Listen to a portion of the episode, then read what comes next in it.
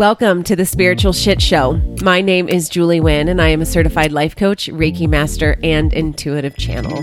Here on this podcast, we're going to be normalizing the woo. We're going to be keeping it real when it comes to what it is like to be on the spiritual journey. And let's just be honest, what it's like to be a human. I'm going to be sharing with you all of the tips and tools that have helped me navigate my spiritual awakening, as well as guided meditations, inspired conversations, and channeled messages. Thank you for being a part of the journey with me.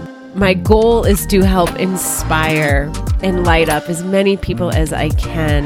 What I've learned from this journey is that we need support, we need community, we need each other. So it is my deepest honor to be able to offer light to your life, to my life, to the world as we dance in this beautiful and abundant and adventurous and also at times very confusing and rumbling and chaotic shit show of the human experience.